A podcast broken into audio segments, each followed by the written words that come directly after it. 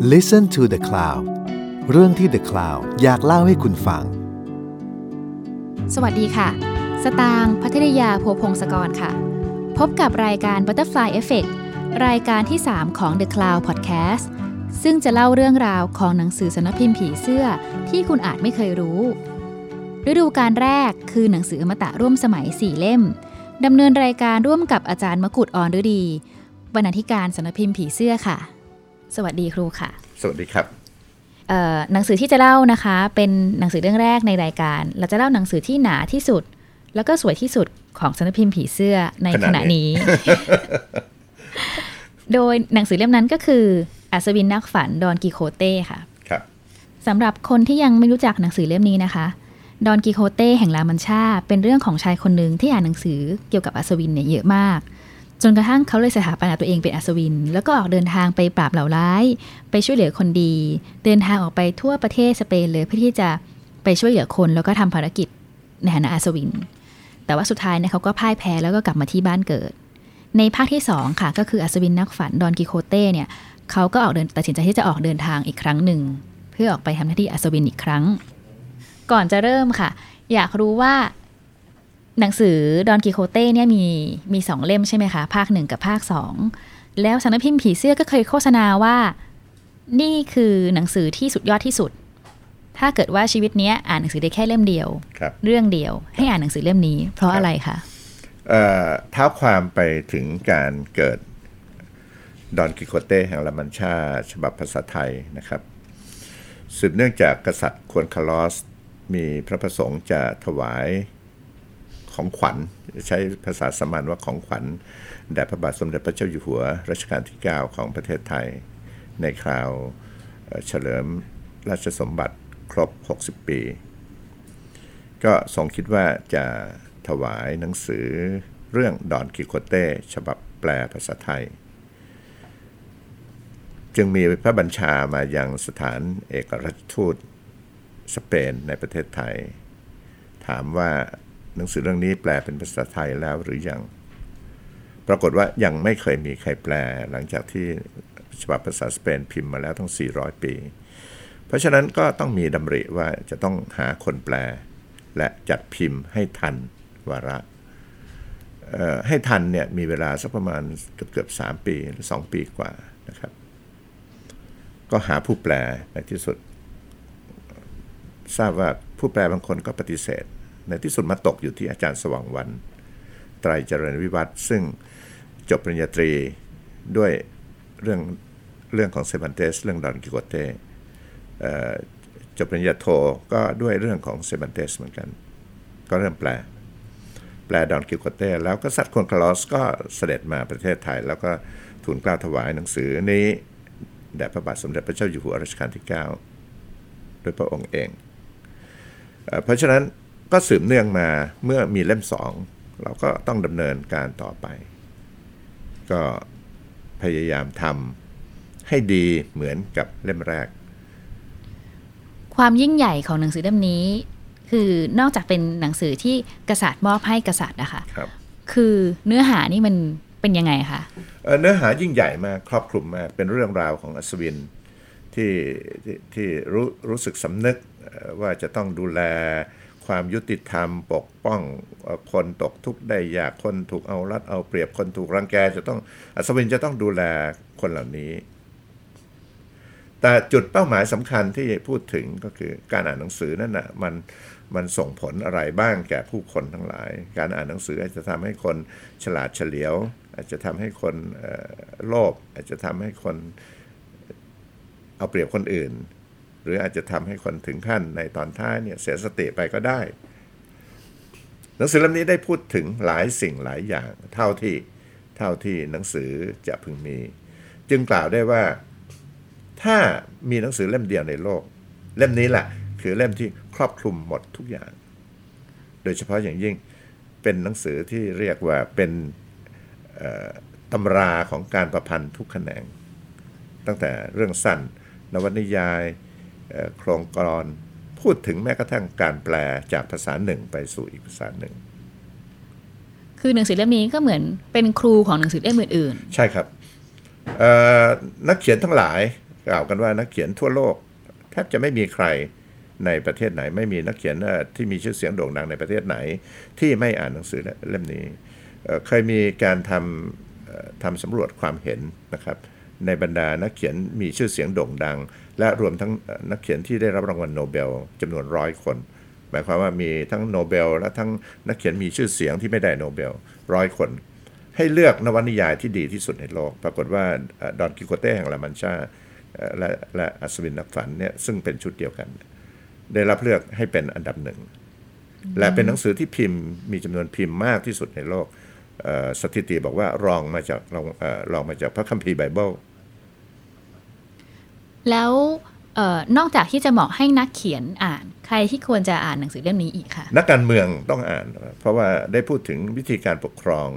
ได้พูดถึงวิธีดำเนินชีวิตของผู้คนได้พูดถึงความตกทุกข์ได้ยากได้พูดถึงทุกสิ่งทุกอย่างในประเทศเม็กซิโกนั้นนะถึงขนาดที่กำหนดให้ตำรวจทุกคนจะต้องอ่านดอนกิโคเต้นะครับต้องอ่านดอนกิโคเต้จนจบและเข้าใจ เพราะว่าถ้าเผื่อว่าผู้ปกครองบ้านเมืองนักการเมือง หรือตั้งแต่นายกรัฐมนตรีไปจนถึงรัฐมนตรีทั้งหลายอ่านหนังสือเล่มนี้จะเริ่มเข้าใจว่าวิธีปกครองที่ดีนั้นนะบางทีอาจจะไม่ต้องใช้อำนาจ วิธีปกครองที่ดี มีวิธีมากมายที่ง่าย และได้ได้อธิบายไว้ในเล่ม 2 ทั้งหมดนะครับเล่มหนึ่งอาจจะพูดถึงการการปราบอย่างธรรมดา การปลดปล่อย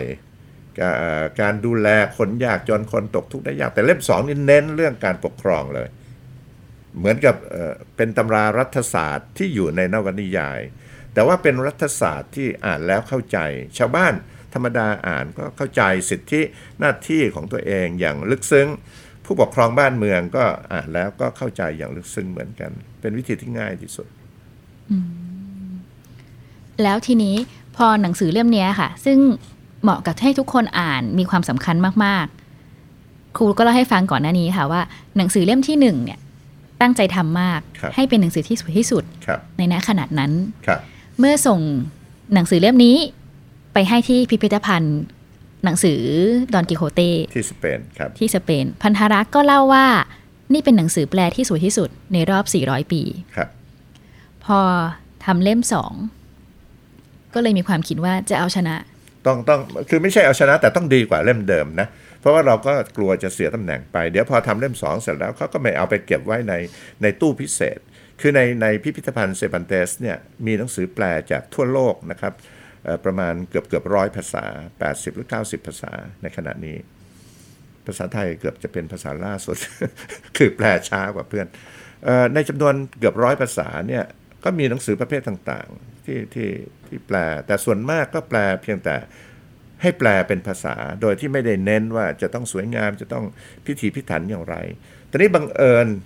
ฉบับภาษาไทยนั้นนะเกิดขึ้นโดยพระบัญชาของกษัตริย์ของคาร์ลอสคนคารลอส เพื่อที่จะถวาย ดังนั้นหนังสือประกอบที่พิมพ์พร้อมกันในขณะนั้น หนังสือที่ขายทั่วไปที่พิมพ์พร้อมกัน ก็สวยเหมือนเหมือนๆกันใกล้เคียงกัน เพียงแต่ว่าปกต่างกันกระดาษต่างกันวัสดุต่างกันเท่านั้นเองแล้วก็ได้เป็นหนังสือที่เขายกย่องว่าเป็นเป็นเลิศ เป็นเลิศในพิพิธภัณฑ์เซมันเตสการที่จะทำเล่มสองแล้ว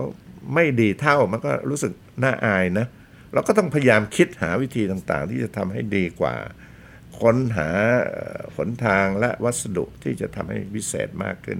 ซึ่งก็ได้ค้นพบแล้วครับ แต่ว่าก็มีปัญหามากมายตลอดเวลา มีปัญหาตั้งแต่เรื่องต้นฉบับ เรื่องภาษาในต้นฉบับ เรื่องรูปเล่ม ที่จะต้องให้เหมือนเดิมแต่ให้ดีกว่า ข้อสำคัญก็คือรูปเล่มที่อยู่ภายนอกตั้งแต่ปก วัสดุที่ใช้ทำปกการปั๊มทอง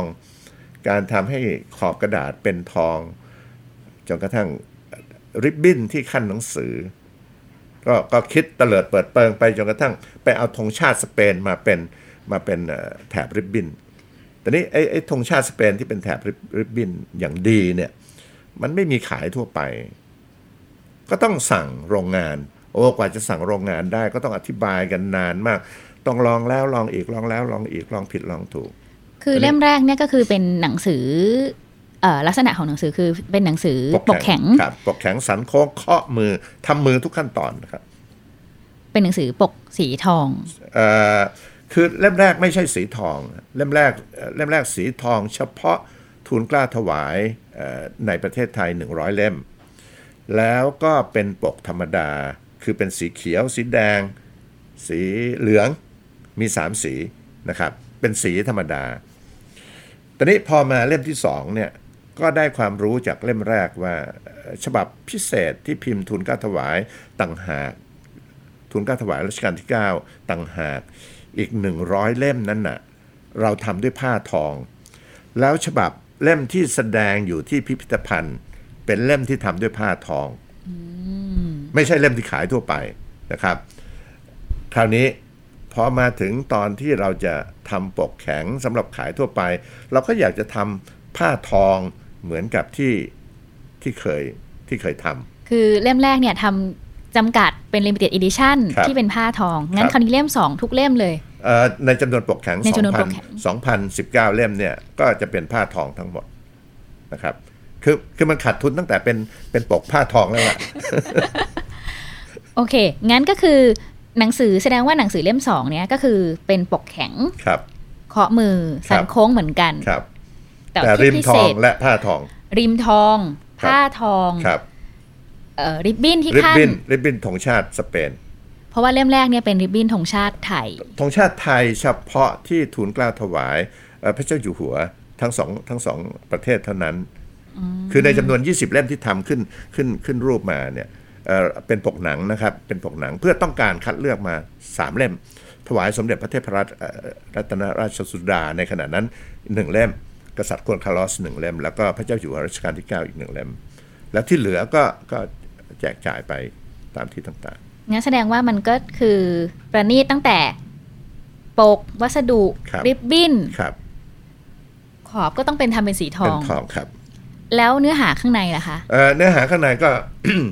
ต้องต้องเหมือนกัน หมายความว่าจะต้องสืบต่อจากภาคแรกนะครับเอ่อภาษาที่ใช้ก็ต้องอิงกับภาคแรก อาจจะมีอะไรเปลี่ยนแปลงไปบ้างนิดหน่อย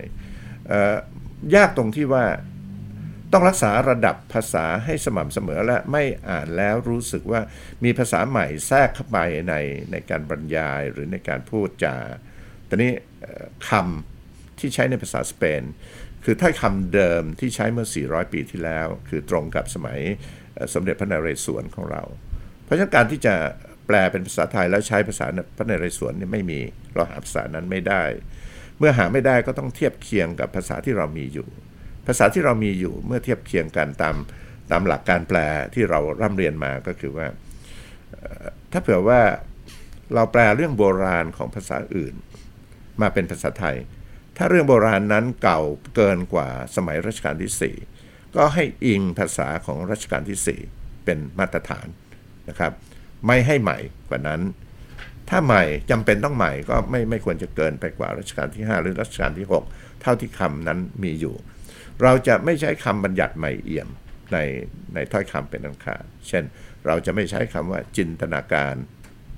แต่เราใช้คำว่าความคิดฝันเป็นต้น เพื่อที่จะไม่ให้รู้สึกว่ามันเป็นภาษาใหม่ เหมือนกับตัวละครเมื่อวานนี้กระโดดโลดเต้นเข้ามาในเรื่องมันก็ขณะเดียวกันเราก็ยังได้ความรู้สึกว่ามันเป็นเรื่องเก่าเรื่องใช่ในอครับดีตใช่ครับโดยที่เรายังอ่านดูเรื่อง ครับ อ่านรู้เรื่องครับ อ่านรู้เรื่องหมด เพียงแต่ว่าไอ้ความรู้สึกเหมือนกับคนโบราณมานั่งพูดให้เราฟัง เหมือนคนโบราณมาเล่าเรื่องเก่าๆให้เราฟังแต่ใช้ภาษาที่เราเข้าใจ แต่ฟังเสียงเหมือนคนโบราณ เท่านั้นเอง แล้วเรื่องการออกแบบภาพประกอบหรือว่าฟอนต์ตัวอักษรนะคะ พอเราพอภาษาเนี่ยเราก็ต้องเป็นเป็นให้เลือกเลือกทำให้ดูเก่าครับ แล้วหลักการในการฟอนต์ฟอนต์มันต้องออกแบบฟอนต์มันต้องเก่าด้วยนะครับเอ่อเราได้คิดไว้ตั้งแต่เมื่อ 10 กว่าปีที่แล้ว ฟอนต์เก่าก็คือว่าเอ่อ ในสมัยหมอบรัดเลย์เนี่ยได้ออกแบบตัวอักษรเอาไว้ในการพิมพ์อะไรบางกอกเรคคอร์เดอร์หรืออะไรของหมอบรัดเลย์นะครับหมอบรัดเลย์ก็ได้ใช้ฟอนต์อันนั้นมาจนกระทั่งสมัยรัชกาลที่ 6 รัชกาลที่ 6 ก็ได้พัฒนาฟอนต์นั้นมาจนกระทั่งใช้เป็นฟอนต์หนังสือพื้นฐานทั่วไปที่รัชกาลที่ 6 ทรงโปรด เราก็ได้อิงฟอนต์นั้น ซึ่งต่อมามีคนผลิตฟอนต์นี้ขึ้นเรียกว่า Thai Antique เราก็ขอซื้อฟอนต์ไข่ ลิขสิทธิ์ Thai Antique เนี่ยมาเป็นของเราเอง แต่ว่าได้ปรับปรุงแก้ไขบางส่วน คือทำให้เส้นของตัวหนังสือหนาขึ้นกว่าปกติทำให้อ่านง่ายขึ้นตอนนี้เวลาเวลามาปรับแล้วเนี่ยมันก็อาจจะมีปัญหาอุปสรรคนิดหน่อยเวลาขยายหรือย่อนะครับเวลาขยายขึ้นมามันก็อาจจะทำให้ตัวมันห่างเกินไป พอย่อมันก็เบียดกันเกินไป มันก็ต้องหาจังหวะ เล่มหนึ่งทำไว้ค่อนข้างดี แต่ว่าด้วยเหตุที่เล่มหนึ่งนั่นนะใช้กลวิธีทำตัวใหญ่แล้วก็ย่อลงมาได้สัดส่วนพอดี แต่พอมาถึงเล่มสองเนี่ยเราคาดว่าเราคงจะไม่พิมพ์หนังสือเล่มใหญ่ เพราะว่าต้นทุนมันแพงมาก เราก็จะพิมพ์เล่มขนาดธรรมดา พอทำมาขนาดธรรมดาเนี่ยมันก็จะต้องออกแบบวิธีการอีกอย่างหนึ่ง แต่ว่าจะต้องขนาดเท่ากันเป๊ะนะครับ มันก็ต้องมีอุปสรรคนิดหน่อย แต่นั่นไม่ไม่ไม่ใช่ปัญหาอะไรหรอก ในที่สุดก็แก้ปัญหาไปได้ แต่นี้รูปประกอบ ที่ที่ใช้เล่มแรกเนี่ยเราโชคดีเราได้รูปประกอบของกุสตาฟดอเร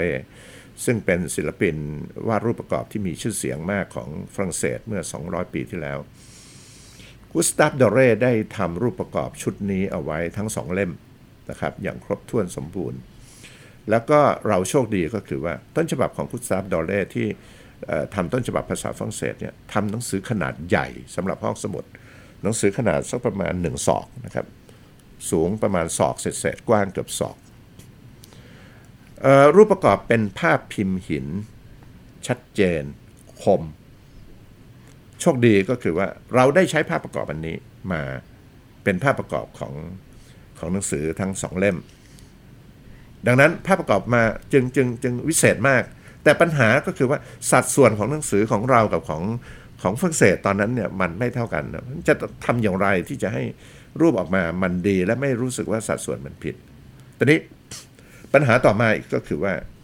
เอ่อรูปประกอบมีทั้งสองแบบ คือมีทั้งแนวตั้งและแนวนอน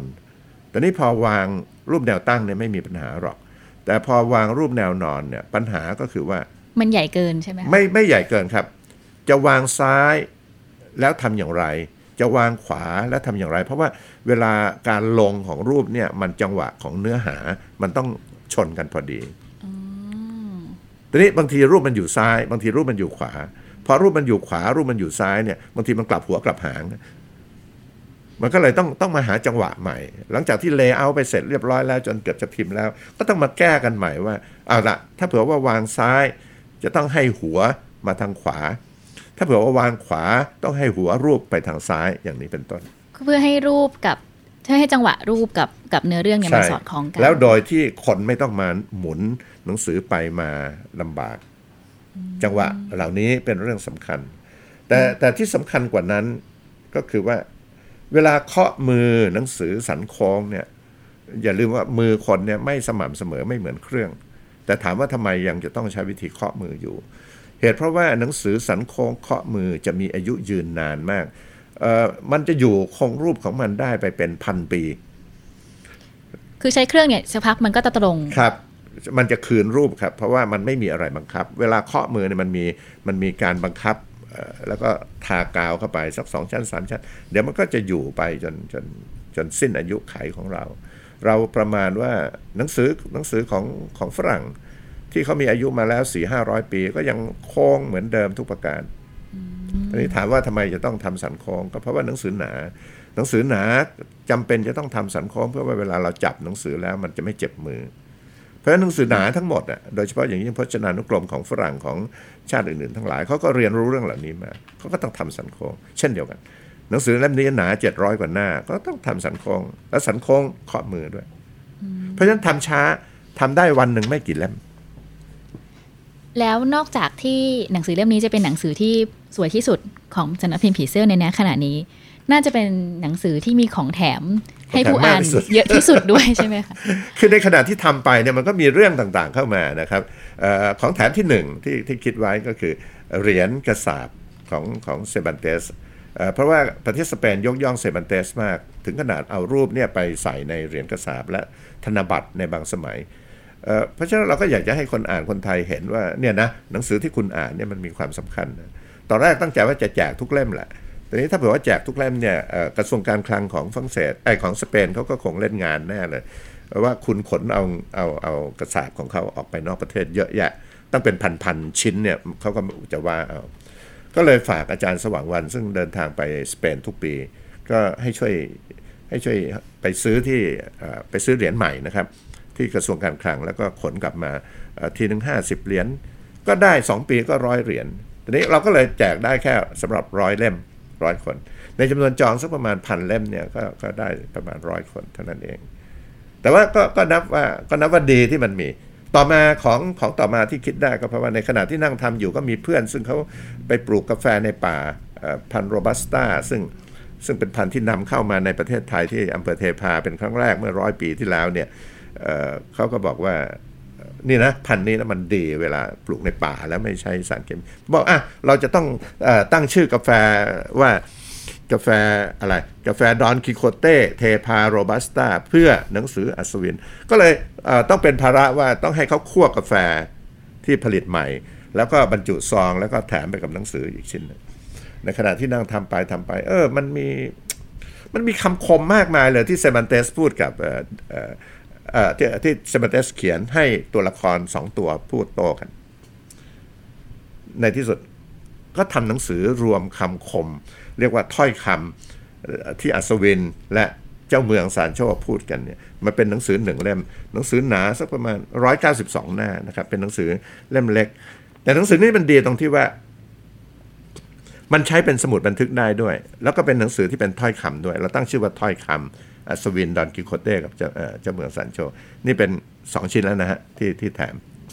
อีกชิ้นหนึ่งที่จำเป็นสำหรับหนังสือดอนกิโคเต้ทั้งหลายก็คืออธิบายคำเมื่อเล่มหนึ่งนั้นน่ะเราแถมหนังสืออธิบายคำหนา ดูเหมือนจะ 28 หน้า แต่คราวนี้หนาตั้งเอ่อเอ่อครคราวที่แล้วหนา 36 หน้า คราวนี้หนา 48 หน้า เป็นคำอธิบายซะทั้งหมด 30 กว่าหน้านะครับ เพื่อที่จะไม่ต้องไปเปิดหลังหลังตัวหนังสือ ใช้อันนี้วางไว้ข้างๆ แล้วก็อ่านไปเปิดไป เท่ากับว่าเวลาอ่านดอนกิโคเต้ก็มีหนังสือคู่มืออธิบายคำไป ถ้าอ่านเฉพาะหนังสืออธิบายคำเราก็จะได้อ่านหนังสืออีกเล่มหนึ่งที่สนุกมากนะครับเอาล่ะมีของแถมทั้งหมด 3-4 อย่างแล้วอย่างสุดท้าย ในขณะที่เรานั่งทำงานเรื่องนี้เราก็รู้สึกปวดหลังนะ เพราะว่านั่งทำงานนานมากเป็นปีปีๆปีแล้วปีแล้วปีแล้วปีแล้ว หนังสือเล่มนี้ออกช้ากว่ากำหนดไปประมาณ 2 ปีเศษนะครับ คนอ่านก็ด่ากันเอ่อขมงโฉงเฉงแต่ไม่เป็นไรเพื่อเพื่อที่จะขอบคุณแล้วก็เพื่อที่จะบอกว่า ถ้าเผื่อว่าคุณเอาหนังสือนี้ไปอ่านแล้วคุณปวดหลัง เรามีตำราอาการขจัดขับความปวดหลัง ดูแลตัวเองด้วยกายภาพบำบัดเรื่องปวดหลังนะครับ หนังสือเล่มนี้พิมพ์เอ่อเขียนโดยนักกายภาพบำบัดบรรทนาวงศิรินวรัตน์ และเป็นหนังสือที่เคยพิมพ์ขายนะครับ สมัยก่อนขายเพียง 67 บาท แต่ถ้าพิมพ์ขายตอนนี้ก็สักประมาณร้อยกว่าบาทอะไรทำนองนี้เพราะฉะนั้นเออมีมีมีมีศิลปินของเราวาดโปสการ์ดไว้ชุดหนึ่งเราก็แถมไปเราก็มีโปสเตอร์อะไรเล็ก ๆ น้อยๆแถมไปอีกก็เฉพาะเฉพาะราคาของแถมมันก็คงจะ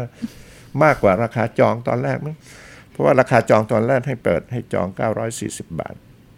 คือเท่ากับว่าคนที่สั่งซื้อตอนแรกเนี่ยได้หนังสือที่ทำอย่างสวยที่สุดครับได้กาแฟครับได้หนังสือแถมอีก3เล่มครับทั้งเป็นทั้งสมุดบันทึกครับเอ่ออธิบายคำศัพท์ครับแล้วก็แก้ปวดหลังครับแก้ปวดหลังด้วย แล้วมีบางคนอาจจะโชคดีได้เหรียญกระสาบครับด้แถมไปเหรีญกระสาบด้วยครับเหตุผลที่เราจะต้องให้ให้ของแถมมากมายขนาดนี้ หรือว่าตั้งใจทำหนังสือเล่มนี้ขนาดนี้มันคืออะไรอะเอ่อพูดถึงของแถมก่อนนะ คือคือผีเสื้อชอบ ชอบชอบแจกน่นแจกนี่ชอบให้น่นให้นี่เพราะว่าเรารู้สึกว่าการให้ของกันเนี่ยบางทีมันก็มันก็ดีเหมือนกันเพื่อที่เขาจะได้จะได้เอาไปแจกต่อ หรือเอาไว้เป็นที่ระลึกหรือเพื่อนึกถึง หรือเพื่ออะไรต่อมีอะไร แต่ว่าเอาละไอ้ไอ้ของแถมข้างในนี่มันเป็นเรื่องธรรมดามากเลย แต่ว่าสิ่งที่เราเราทำเป็นพิเศษอีกอย่างหนึ่งก็คือว่ากระดาษห่อหนังสือกับกระดาษห่อกล่องพัสดุเนี่ยเราพิมพ์ขึ้นมาโดยเฉพาะเป็นรูปเซมันเตส พิมพ์เฉพาะเลยเอ่อสวยงามมากนะครับ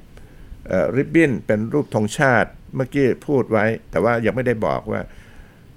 ตอนแรกเนี่ยตั้งใจว่าจะต้องจะต้องไปทำริบบิ้นที่สเปน เพราะว่าสเปนเขาย่อมรู้จักธงของเขาดีเอ่อปรากฏว่าถ้าเราทำอย่างนั้นเนี่ยเราเจ๊งตั้งแต่เอ่อเจ๊งตั้งแต่ไม่สั่งแล้วอ่าอ่าตั้งแต่ติดต่อเรื่องริบบิ้นแล้วล่ะเพราะต้องเดินไปทางไปเดินไปเอ่อ มันติดต่อลำบากถ้าเผื่อไม่อธิบายให้เห็น ในที่สุดได้โรงงานในเมืองไทย แล้วโรงงานเมืองไทยถ้าเผื่อว่าต่อไปคุณอยากจะทำอะไรทำนองนี้ บอกเราได้เราจะจัดการให้นะครับ อะไรอีกริมทอง ริมทองที่ทำหนังสือเล่มนี้มีปัญหามาก เพราะว่าทำในขณะที่อากาศแปรปรวน สันปั๊มทองก็มีปัญหา เพราะว่าเ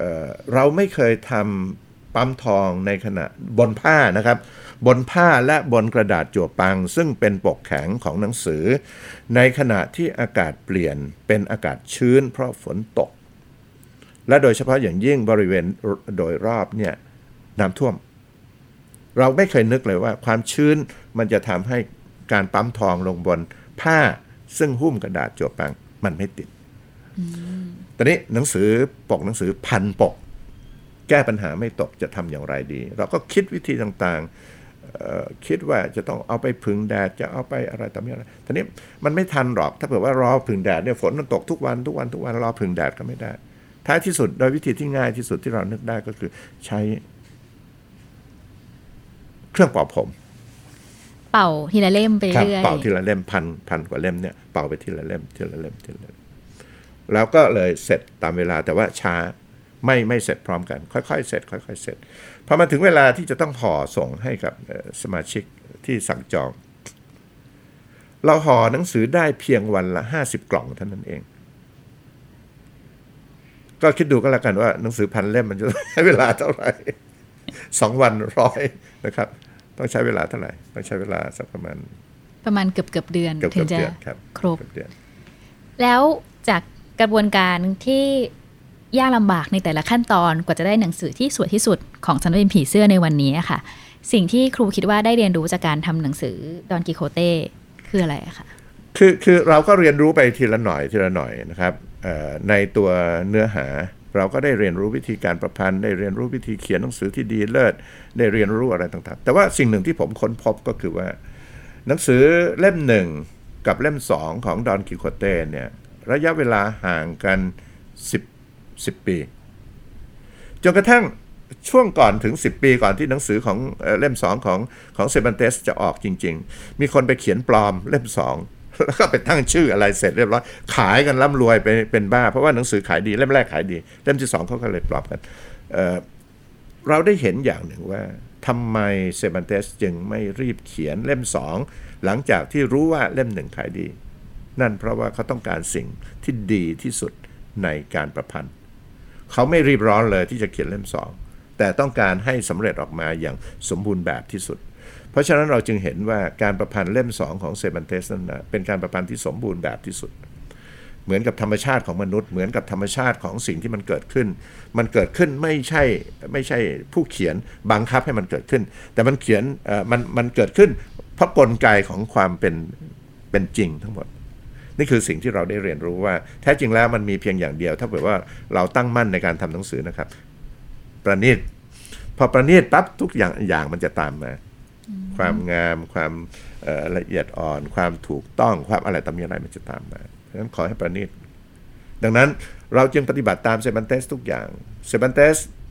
ช้าประณีตและถูกคนขโมยเอาเรื่องไปขาย เราช้าประณีตถูกด่า